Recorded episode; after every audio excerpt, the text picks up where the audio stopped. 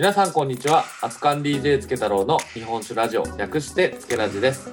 この番組はフロアとお湯を沸かすアツカン DJ つけ太郎がただ飲むだけでは伝わりきらない日本酒の魅力やストーリーをディグリコンロと心に火を灯す番組です。はい、そしてアシスタントのキャンチ焼きです。ただいまダンス中です。よろしくお願いします。ダンス中 あのね、お酒をうんなんかちょっと我慢してみる期間を設けてるんですよ。えー、もうね、1日目とかやっぱりもう当たり前に毎日のように飲んでるから、なんか震えてくるね。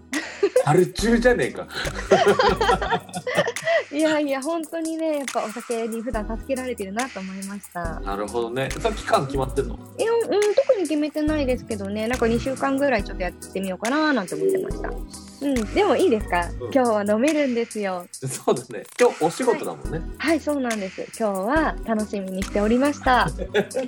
ダンスじゃねえな そうですね。あの減らす減酒っていう感じで原ね。酒そうだねそうなんです。でもほら減酒とか言ってると結構ほら理由つけていっぱい飲んじゃうじゃないですか。確かにそうなんですよね。お仕事やっぱだから飲まないってことだねそうですそうです。やっぱもうお酒友達なんでね。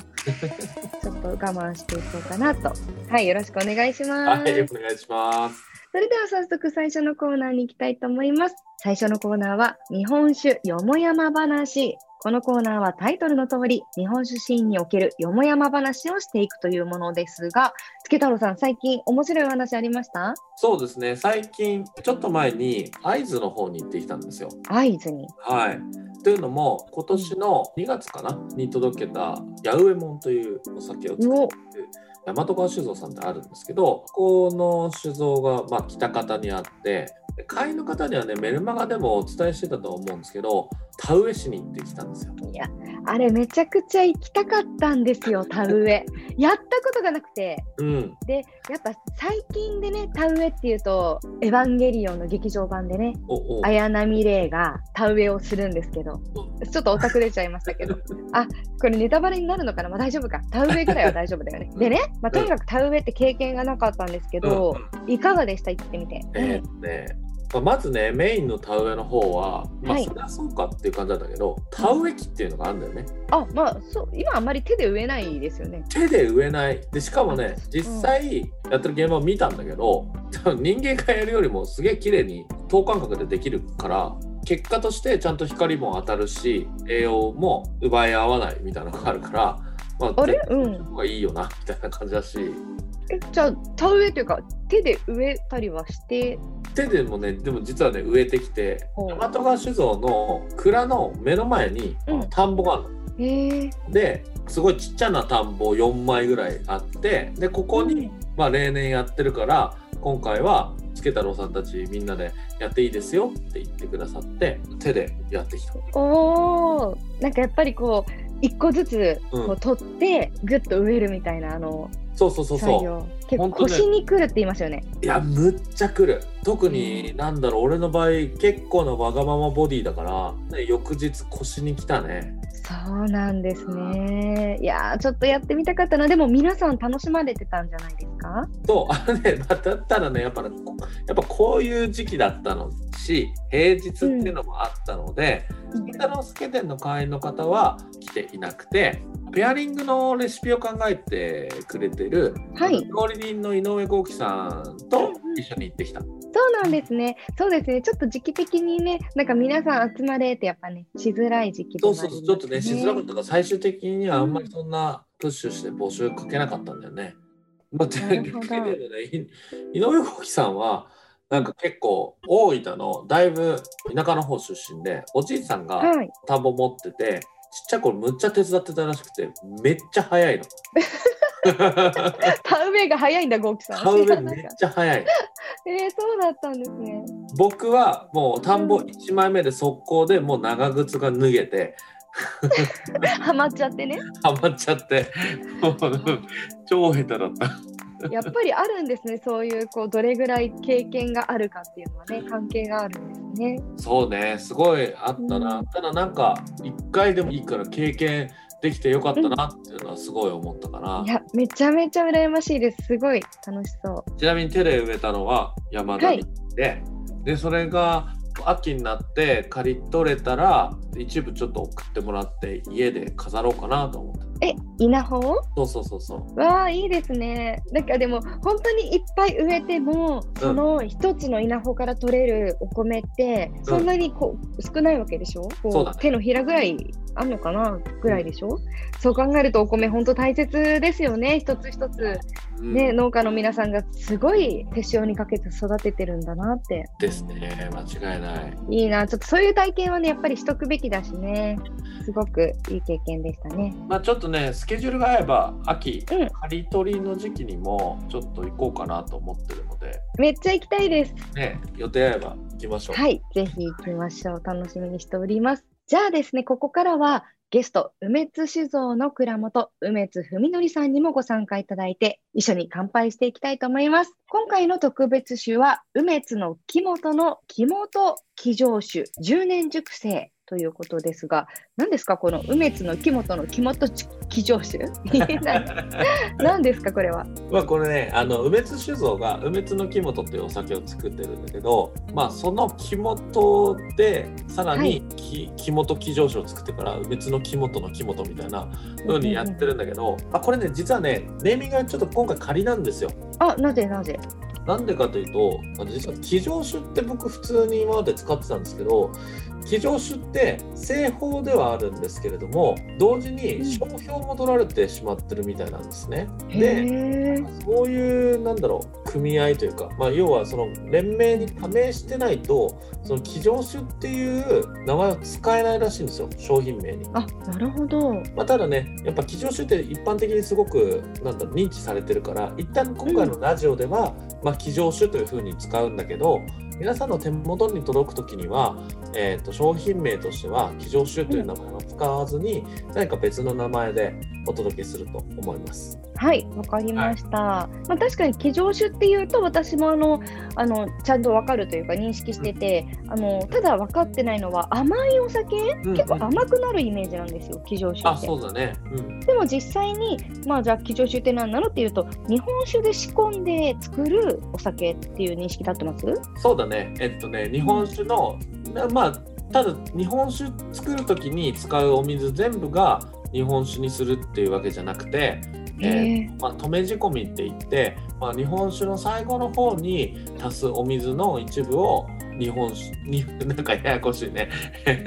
まあお水をあお酒を仕込むとごっちゃになってるな。まあいいや、まあ、細かい説明後でするわ。ー OK です。はい、じゃあ早速。飲もう飲もう、乾杯していきましょう。じゃあはい開けますね。ね、キャンさんは初だからねよいしょ。はい、初です。よいしょ。開けて。で、結構ね、もう色味がね、すごいの。ブランデーみたいな、かなり濃い茶色うんうんうんっていうか、深い色なんですよね。そうね。これ、ああれだね。一旦あの、うん梅津さんもお呼びした方がいいね。あ乾杯したいし。そうですね。梅津さん。はい、こんにちは。よろしくお願いします。ます。よろしくお願いします。梅津です。ぜひ一緒に乾杯していきましょありがとうございます。はい。う。はい。すごいもう、開けた瞬間から甘い香りが。あーすごいいい香り。早く飲みましょう。行きましょはい。う。はい。じゃあ、それでは皆さん、乾杯乾杯はーい。う まっ。ありがとうございます。これは。これ美味しいな。これはあ美味しい。あこれ本当あもうスイーツ。スイーツ完全に。ああなんだろう。あ何このちょっとなんかもう黒糖みたいなコクのある感じです、うん。うんうんうん。そうね。なんか、ほん。と黒糖みたいな香りもあるよね。ありますえめっちゃ美味しいいや、ありがとうございます。めちゃめちゃ嬉しいですね。第一声がもう。これ美味しいやつえー、こんなすごいお酒しかも10年熟成がなぜつけたらお酒店に出てしまったんだっていうすごいもう めちゃめちゃ興味津々なんですけれどもうん。えーこれ先に酒造さんのご紹介した方がよろしいです？そうだねまずは軽くねまた気になることいっぱいあると思うからもうキャンさんから俺にとか別さんに ぜひ聞いてください、うんはい、質問させていただきます。では最初に梅津酒造さんをご紹介させていただきましょう。梅津酒造は鳥取県中部北栄町にある創業156年の造り酒屋です。今回ゲストでお越しくださっている梅津文則さんは梅津酒造の6代目当主となります。純米とおかんにこだわった応援の酒、フレイや梅津の木本を作っていらっしゃいます。よろしくお願いします。よろしくお願いします。まあそうなんすごい、あ梅津さん、お若いくないですか？いや、ありがとうございます。今、29です。えー、そうなんですねあ。もっとお若く見えたけれども、いやいやいや6代目になられてどれぐらいなんですか？今、えー、1年半過ぎだと、もうすぐ2年になるところですね。えー、え、それはお父様から継がれたって感じなんですか？はい、そうです。先代、まあ、5代目が僕の父になりまして、はい。えーちょうど令和元年の夏ですね、に課長というか、えー代表交代して、はいで、あの、まあ、父はそのまま製造部長っていう、まあ、会長になるっていうよりかは、現場にこうやって戻ってっていうような形で今やってます。多分逆にお父様はすごい現場やりたかったんでしょうね。そうですね。はい。作るっていうことが一番、なんかやっぱ、本人のモチベーションというか一番楽しみなところだなと思ったので、すごいそういう意味でも離れるよりかはなんかもうちょっと頑張りたいみたいなところが、まあ僕もすごい思いますね。ありがたいでなるす。ほど。え、つけ太郎さんとはどういったご関係なんですか？あとですね、まあ、実はなんかもともとは僕は梅津酒造との関係はお父さん先代とが始まりだったんだよね。そうですね。はい。そうまあ本当にもともと梅津酒造のお酒好きで大阪の方に行った時にちょっとせっかくここまで来たんだったら鳥取船行くの大変だからもう鳥取まで行こうと思って車吹っ飛ばして弾丸で鳥取まで行ってうん。で梅津酒造さんを訪ねたらその時はまだ5代目の先代のあお父様がまだ当初やられていてでご挨拶して蔵中見させてもらってでそこからのお付き合いだったんですえーあ、そうですそうなんね。ですね。でそこから梅津さんえっとねふみくんもう呼んでるんで 僕ふみくんにしますねいいですよ。ふみくんが代替わりしたということもあって前にお邪魔した時に、まあ、紹介してもらってで一緒の、うんそうそうそうでしかもあのふみくんちの下の子がうちの子と 近い日に生まれてそうなんですね。じゃあ1歳ぐらいなんですね。一日違いですよね。そうそうそうそうっていうのもあってなんかすごい盛り上がってっていう感じかな、そうなんですね。じゃあもうお二人はもうパパさん友達でもあるわけ。そうそうですパね。パパ様 ちなみにこの応援の先フレーっていう名前、ね、ネーミングも含めてすごく気になるんですけどこれはどういったお酒なんですか？あ、まあこれ名前はもうこの応援の酒っていう通り、そのフレーフレーっていうあの掛け声がはいあると思うんですけど、あのまあ、その掛け声から名前を取ったお酒で、もともとは3代目、なんで僕のひいおじいさんがつけた、えー名前になります。で、とまあ、その頃にまあ何本か銘柄があって、でうちの代表銘柄はフレーでいこうっていうふうに始まって、それをまあ代々こう代表銘柄としてつないでいったっていう感じですね。今ではまあ、えっと、純米と、またまあ、えっとプレイはもう熱燗にして楽しんでくださいっていうようなだけ。で、えーやっておりますですね。えなんかすごく今回のこのいわゆる騎乗種、はい。この誕生ストーリーめちゃくちゃ気になるんですけれども。取り扱う流れをまず俺が説明した方がいいかな。ああですね。お願いします。そうさっきの話を聞いてるとねキャンさんお気づきかと思うんですけど、いろんな計算が合わないんですよ。そうなんですよね。10年前に、まあ、10年間熟成させたとして、10年前つけ太郎酒店ないしみたいなそうなんだよね。つけたの酒店去年できたからね。そう。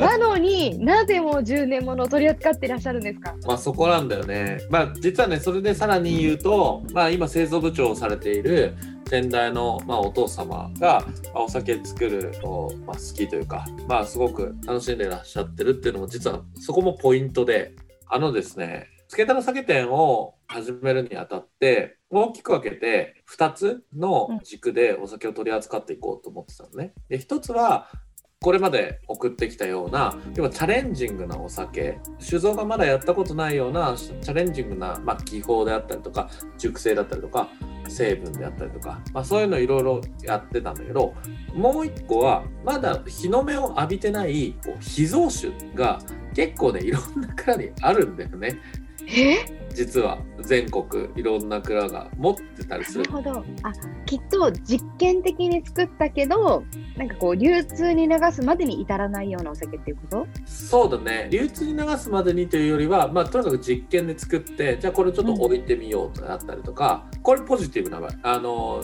まあネガティブって言うとまたちょっと変だけど、うん。これ作ったはいいけどこれどうしようみたいな感じでなんかずっと置かれてるやつとかへえ。はなんかこうちょっとむっちゃなんだろう変な乳酸菌入っちゃってむっちゃ酸っぱくなっちゃったからちょっと一旦寝かせてみたみたいなのとかないろんなのが実はあるんだよね。でもそれが通常ライトあまりにも違いすぎてじゃあはいどうやって売ろうみたいな感じでずっと寝たまんまになってるのが多いんだけど結構それを味見させてもらうとすごい面白いお酒になってたりとかすることがめっちゃ多くて。うんうん。っていうのがあったから蔵に眠っているお酒を俺の方で全部買い取ってそれをこう世に出すっていうのをケタロ酒店の役割としての一つとしてやっていこうって思ってた。ではい。で、うんえっと、去年梅津酒造にお邪魔しに行った際にもう絶対ねもう分かってたの梅津さんお父さんはね超実験的なお酒作りまくる人なの。うん。もうもうめちゃくちゃな一般的にはめちゃくちゃなスペックでいろんなお酒をこう作ってる人っていうのをもう把握してたからこう蔵にお邪魔してもうなんかもう担当直入に「いやでもなんかないっすか?」みたいな感じで 僕ちょっと酒屋を始めようと思っていてで実は多分梅津酒造の中でいろいろとでも眠っているお酒あると思うんですけど何かないですかっていう話をしたらあーなんか10年ぐらい前に酵母無添加で作った木本で仕込んだ酵母無添加の木本の騎乗酒だったらあるよみたいな。すごいな。ちょっとあるよじゃないよもう一回説明してもらっていいですか？みたいな感じで。その時にふみくんも同席してくれてたんだけどふみくんも把握してなかったもんね何それ？みたいなそうですね。そうそうでそれをこう出してきてもらってちょっと味見させてもらったそしたらもうまあねめちゃくちゃ美味しくてで今在庫どれぐらいありますかって聞いたらなんだろう多分こじ込みで作っててほぼ全部取っといてる感じだよねあれそうですね。本当にでも量としては少ない。そうそう、えでまあ実験的に作ってるからちっちゃい仕込みにして仕込んだやつを瓶詰めして 瓶詰めしてずっと置いといてよみたいな。だけ結構なんか俺が取り扱うには十分な量があったからあじゃあそれちょっと全部取り扱わせてくださいっていう話をしてそうそうそう。そういった経緯だったんですね。うん。いや、それ初めてこうお父様の10年熟成飲まれて、ふみさんどうでした？いや、僕もやっぱり、あ、うまいってやっぱ思いましたね。ね、この味は確かになんかやっぱりこう10年間眠ってたお酒なんだなっていう深みを感じるんですよね。ねつけ太郎さん的にはもうこのお酒どうですか？こうつけ太郎さんなりの評価としては。いやもうねやばいね やばい。あの僕熟成酒大好きなんですよ、うんうん。で家でもね超大量のお酒を自家熟成してるぐらい好きなんですけどこのお酒は何て言ったらいいんだろうな。なんか熟成10年とか熟成すると結構いろんな方向にこう分かれていくのね一個がまあよくある分かりやすいのだと紹興酒っぽいって言われる育ち方。でもう一個はあんま良くない方向なんだけどまあひねちゃってるって言ってまあちょっとあんまり香り良くなくなっちゃってるねみたいな感じの状態。で3つ目がこれ俺が勝手に言ってるだけなんだけどなんかね枯れ葉のような枯れた感じがする熟成酒っていうのがあってで特に最後のやつはねすごくね缶上がりして美味しいんだけどでこのお酒に関してはどっちかというと一番最初の方のまあ紹興酒っぽい感じではあるんだけど、俺そのその手のタイプの熟成酒あんま好きじゃないの。うん。紹興酒っぽい感じの。うん。なんかね変な雑味が出てきててなんだかなっていうのが多いんだけどこれに関してはむちゃくちゃクリアなんだよね。本当にすごいの、うん。その甘みと酸味のバランスと熟成の円熟味というか なんか奥深さがのバランスがもう最強なんだよね。興奮してるね俺言いながら。そうです。ね。伝わってきます。いや、めっちゃ嬉しいです。でも分かりますね。本当になんだろう。まあ、多分私みたいな、まあ、初心者、いわゆる初心者が飲んだら、ただこう甘くて深くて美味しいって感じると思うんですけど、多分それ以上の面白さが、特にお酒をこうすごく好きで飲んでいる方はあるかもしれない。うんあると思う。でもこれ何がす貴ごいって、重なお酒。キャンさんが飲んだ瞬間にうまって言っちゃったら、もうなんなんだろう、もう、有無も言わさぬうんうまさがあるのはやっぱすごいよね。一口目が普通にすごく美味しいんですね、これね。うん満足感がすごくあります、最初から。おお嬉しいですね。いや、美味しいですね。なかなかこういうふうに素直に飲んで、あこれ美味しいって思うのって、うんそんなにないと思うので、うんうんすごいことだなと思います。あのなんか、まあ、今経緯は話したけどなんかちょっとこう、ふみくんにぜひねそのさっき超はしょっちゃったけど、はい講習についてであったりとかあとこの酵母無添加肝との酵母無添加気上酒っていうのがどれだけ特殊なのかをちょっと聞きたいよね。うん。とこれはですね実はその、まあ、僕も親父といろいろ話を味についてとかな何が起こっているのかみたいなのはいろいろ話をしてみたんですけど結論としてはなんか即上でやっぱ作った起上酒とはその深みというかそのは違うよねのはあるんですけど即上。といえっ、とうのは、、えっ、と、木本ではないその作り方で、えっ、と、その死母っていうものの作り方に、即上、即上とか山灰とか木本っていうのがあるんですけど、はいはい。はい。なので、あの、本当はどうやら、まあ、明らかに違うと。ただ、一回しか作ってないから分かんないねっていうのが、あの僕と親父の行き着いたところで、いや、まあ、その別にメカニズムとかも解明しようっていう感じじゃなかったんで、二人が。あの、まあ、ただ、その、全然違う例えば、福田さんのバランスとか、あとは、この今の味がゴールじゃないっていう感じは、やっぱ二人ともあって、えー要はそのまだ熟成させたらもっと深みとか味もいい方向に変わってくるねっていう意味での認識というか感覚はやっぱ一緒だったんですよね。なので、まあ、ちょっと比較対象がないからここが違うっていうのは正直とないんですけどただ、まあ、明らかにこのさっき言った元でもそもそも作ったお酒さらにその添加したお酒もどちらも酵母無添加なのでこの一本に関わっている微生物の量っていうのはかなり多いはずなんですね。なので、まあそういう微生物一つ一つの働きによってしかやっぱ醸し出されない味じゃないかっていうのは、二人で共有しました。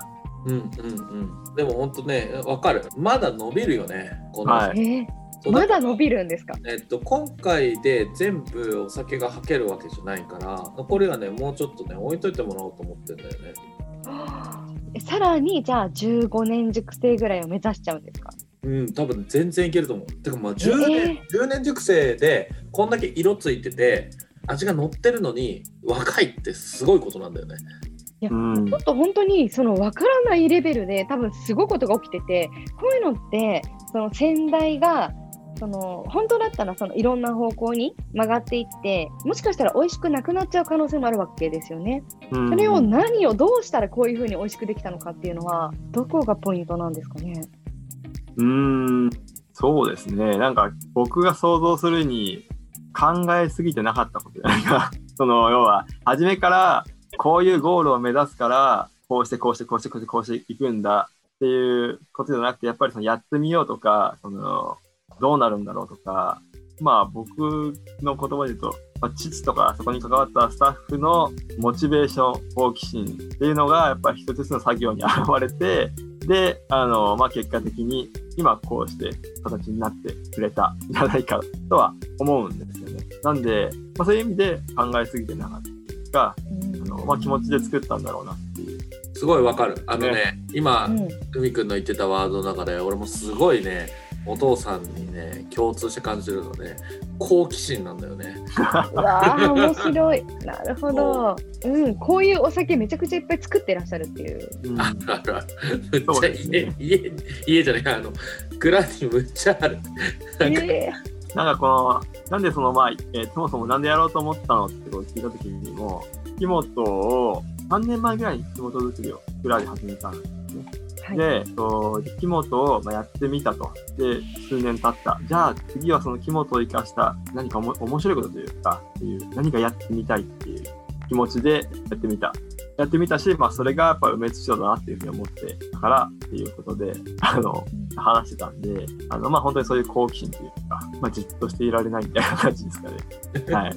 なるほどね。いや、すごい人なんですね。やっぱでもその血を受け継いでるなっていうのは、ふみさん感じられます？自分であ源となって。どうですかね。いや、うーん、僕全然親父違うタイプだなっていうのは、今現段階では、あの、正直すごい思ってます。やっぱり。はい。ただ、まあ、だからこそいいのかなとか、なんですかね。やっぱ今、やっぱ元気な親父と一緒にフラをやってるんで、あ、あ、こういう角度から発想するのねとか、僕は結構枠の中からなかなか抜け出せないんですけど、簡単にこう枠を外れた考え方をできるみたいなところは、すごい勉強になるというか、逆にタイプが違うからいいのかなっていう。お親父がやってきたもの以上のものを自分がこれから作るというか、そういうにしていかなきゃいけないかと思うと、まあ親父のいいところに自分のいいところを乗せて、とか次の代に渡すみたいなことが大事かなと思います。すごいですね、つけさんね。これは、多分ね、ご両親も知られてるし、つけさんはね、お父様のことも分かってて、ふみさんのことも分かってると思うんですけど。うん、うんそうだからね僕は本当まあ一飲み手としてめっちゃ楽しみなんですよ。お父様にもお会いしてるしふみくんとも会ってまあほんほんとふみくんが言ってたように、まあ、全然違うタイプ まあ一番最初はそれこそお父様の好奇心によるなんかすごい尖ったお酒っていうのを僕はすごい好きだったから、まあ、そこからファンになって入ってでふみくんにこう代替わりをして絶対こう次のステージに入るから、まあ、梅津酒造っていうのがこれからどういう風に変わっていくんだろうなっていうのは一の見てとしてむっちゃ楽しみですね。いやー、気になりますね。ちょっとさらにね、この後、また後半でも、うん梅津さんとか、あとなんかこう作られてるお酒とかについてお伺いしていきたいと思いますけど、いやー、このお酒ちょっと美味しいんで、ちょっと後半でもいただかせていただきます。ぜひぜひ。酒になってないっていうね。減酒にならないです。はい、ということで、じゃあ、最後に梅津酒造さんの何かお知らせ事はありますか？はい。実は、えー昨年の冬に梅津酒造はあの新しいリキュールの柚子のお酒を実は出しまして、それで大変ありがたいことに、えっと一度年明けた頃に、一応蔵からは完売で、まあ、酒屋さんにまあ、あるかなという感じなんですが、また年内、夏ぐらいですかね、できれば、に、また再販というか、したいと思います。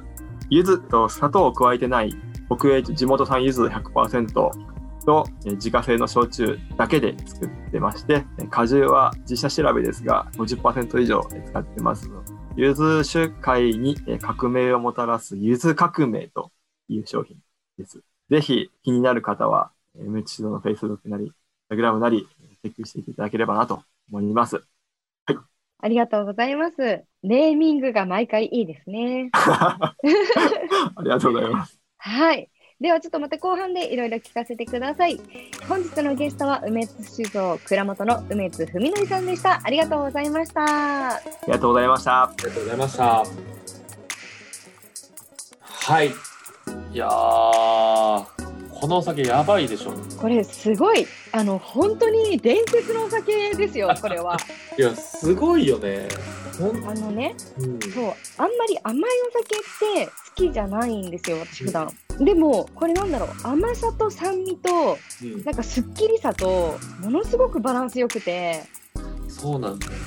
あと、の割にも、なんか、ほのかな、うん。いい意味でのなんか渋みみたいなのも存在してて、ちゃんと大人の味があるんですよ。そうそう、だれないんだよね。そうなの。本当すごくないですかこれ。なんでこうなってるのか、マジで意味わかんないんだよね。いや奇跡ですよね。本当に。でね、キャンさんね、うん甘いお酒そんなに好きじゃないっていうのであれば、うん。柚子革命マジでねおすすめだよこれね本当に砂糖使ってないから柚子酒って聞くとすっごい甘いイメージがあるじゃんありますめっちゃドライなのだからそれいいですね。これ炭酸を割ったらうん。めっちゃドライなすっごい柚子の香りがするハイボールができるいや最高もう今すぐ早く飲みたいんですけど 早く再販してほしい。い断酒しとらんやん やっぱりねお酒友達なんで。でしかもねこのね柚子はね確かに皮とかまで入ってるから香りとかこうちょっとした皮の苦味みたいなエッセンスも含まれててマジでね面白いちょっと面白いやり方はグラスで一回この柚子革命をリンスした後に日本酒を注ぐと味は日本酒なんだけど香りがすごい柚子がするみたいなそれねちょっと面白い飲み方もできるから買ってみてわかりました。再販を楽しみに待ちたいと思います。はい。ということで、今回の騎乗酒ですが、6月30日までにつけ太郎酒店の特別メンバーになってくださった方にお送りいたします。詳細は、つけ太郎酒店で検索してみてください。Twitter もつけ太郎で検索してみてください。ラジオの感想は、ハッシュタグ、つけラジでお待ちしております。はいそれではまた次回お会いいたしましょうお相手は熱燗 DJ つけ太郎とキャンチアキでした。さようなら。さようなら